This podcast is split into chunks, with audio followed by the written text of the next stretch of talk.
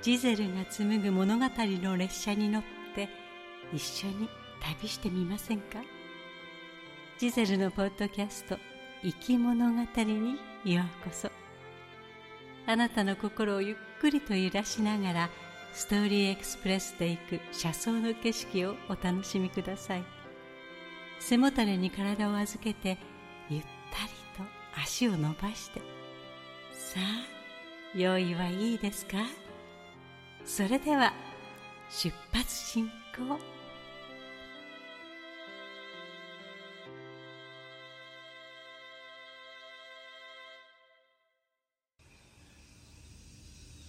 あんまり根を詰めなくていいよ。ゆっくり片付ければいいんだから。冷たい麦茶入れたから。霧のいいところで降りといて。あお母さんありがとう。適当にやってるから大丈夫よ。えー、っと。これは2011年の納税証明だからな。いらないな。お父さんたら丁寧に取ってあるわね。えー、っとこっちはと向こうの日程表か。平成13年5月。もうずいぶん古いわ。と20年前。はあはあはあ。そうか。お母さんと一緒に行った旅行か。じゃあ一応取っておいて。エンディングボックスに入れとくか。ん。この箱はどう古っどれ？何が入ってるのかな？ああ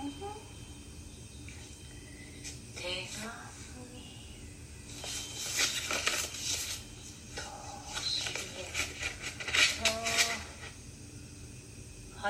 川由紀乃様。うん開けていいのか見てはダメなのか。見てみるか。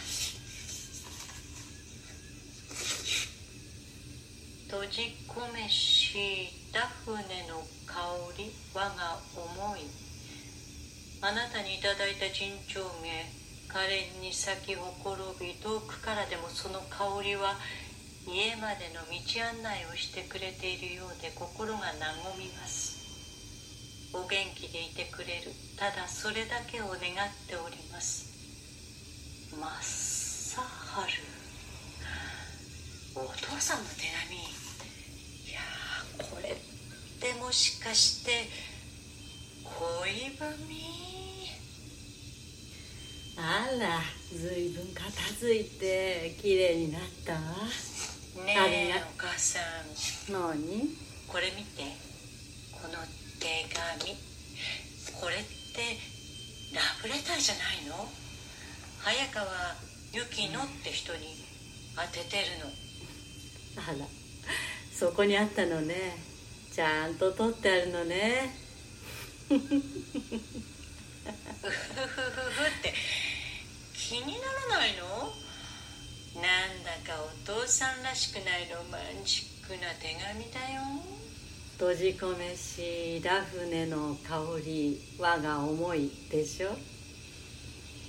嫌だ。読んだんだ。知ってたのねどうなのこれどういうこともしかしてもしかしたら浮気じゃないこれはね私が代筆してあげたのよ。だからいきさつも内容も当然知ってるわよ。えー、じゃあ何？これお母さんが書いたの？内容もお母さんが考えたの？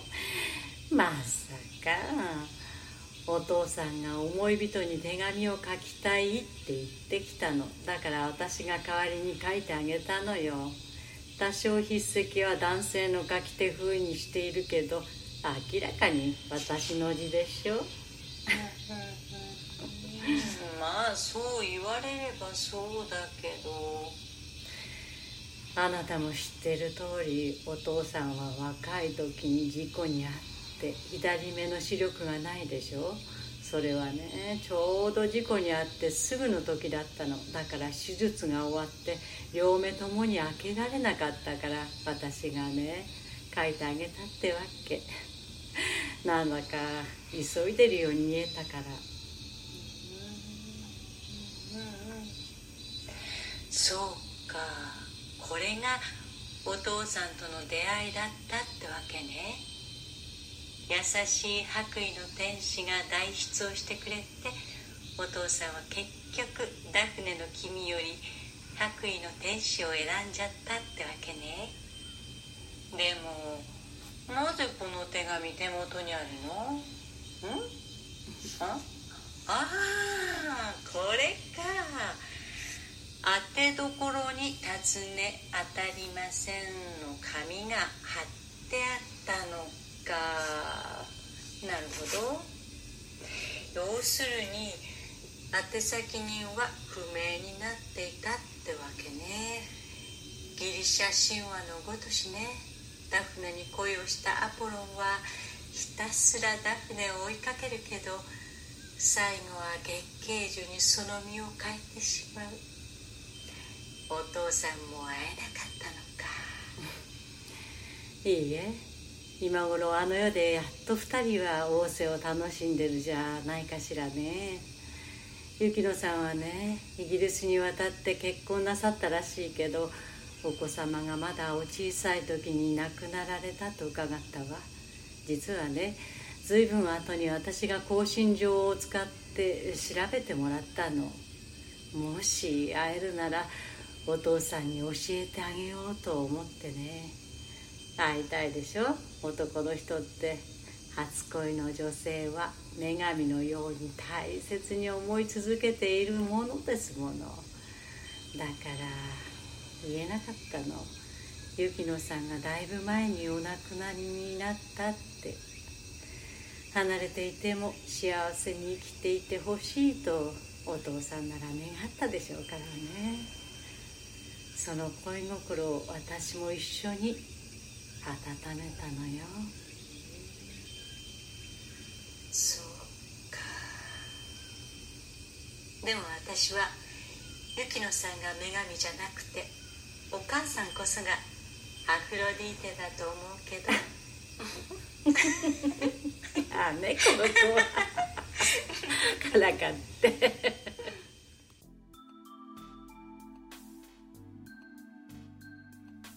いかがでしたか？ストーリーエクスプレスの乗り心地をお楽しみいただけましたでしょうか？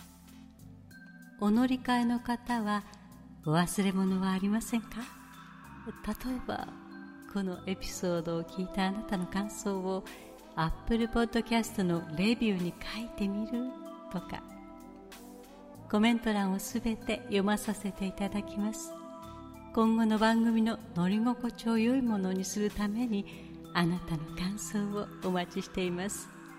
Spotify でお聞きの方は番組フォローをお忘れなくポチッとフォローするだけで番組のサポートにつながりますのでご協力お願いいたします。それでは次の生き物語の旅でまたお会いいたしましょう。ご案内は星野ジゼルでした。